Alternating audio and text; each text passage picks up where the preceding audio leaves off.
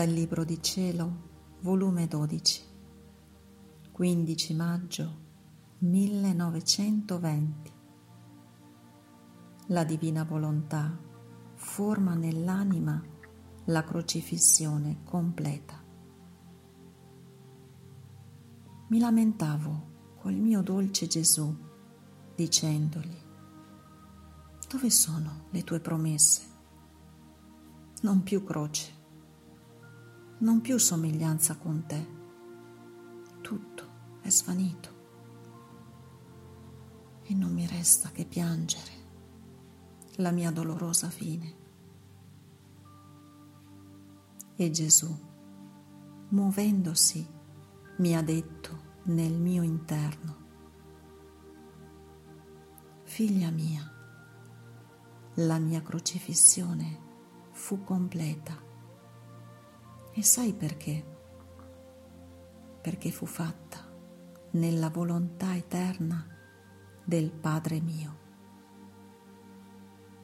In questa volontà la croce si fece tanto lunga e larga da abbracciare tutti i secoli, da penetrare in ogni cuore presente, passato e futuro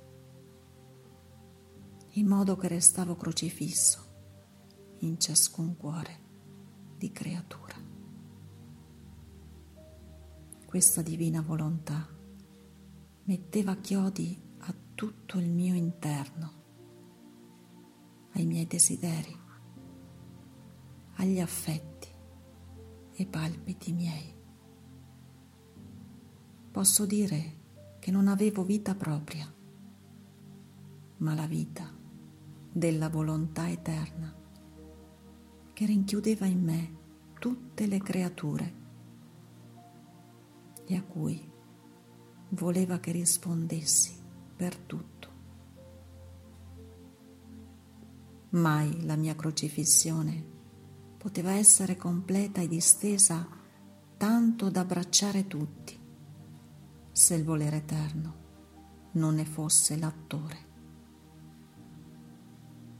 anche in te la crocifissione voglio che sia completa e distesa a tutti. Ecco perciò il continuo richiamo nel mio volere, le spinte a portare innanzi alla Maestà Suprema tutta l'umana famiglia e a nome di tutti emettere gli atti che loro non fanno. L'oblio di te, la mancanza di riflessioni personali non sono altro che chiodi che mette la mia volontà.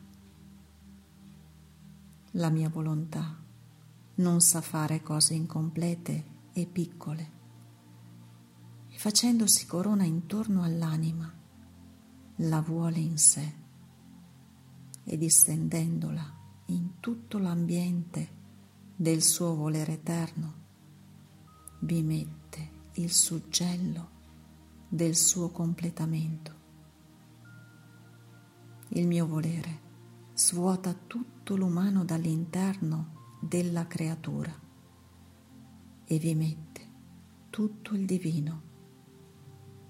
E per essere più sicuro va suggellando tutto l'interno con tanti chiodi, per quanti atti umani possono aver vita nella creatura, sostituendoli con tanti atti divini.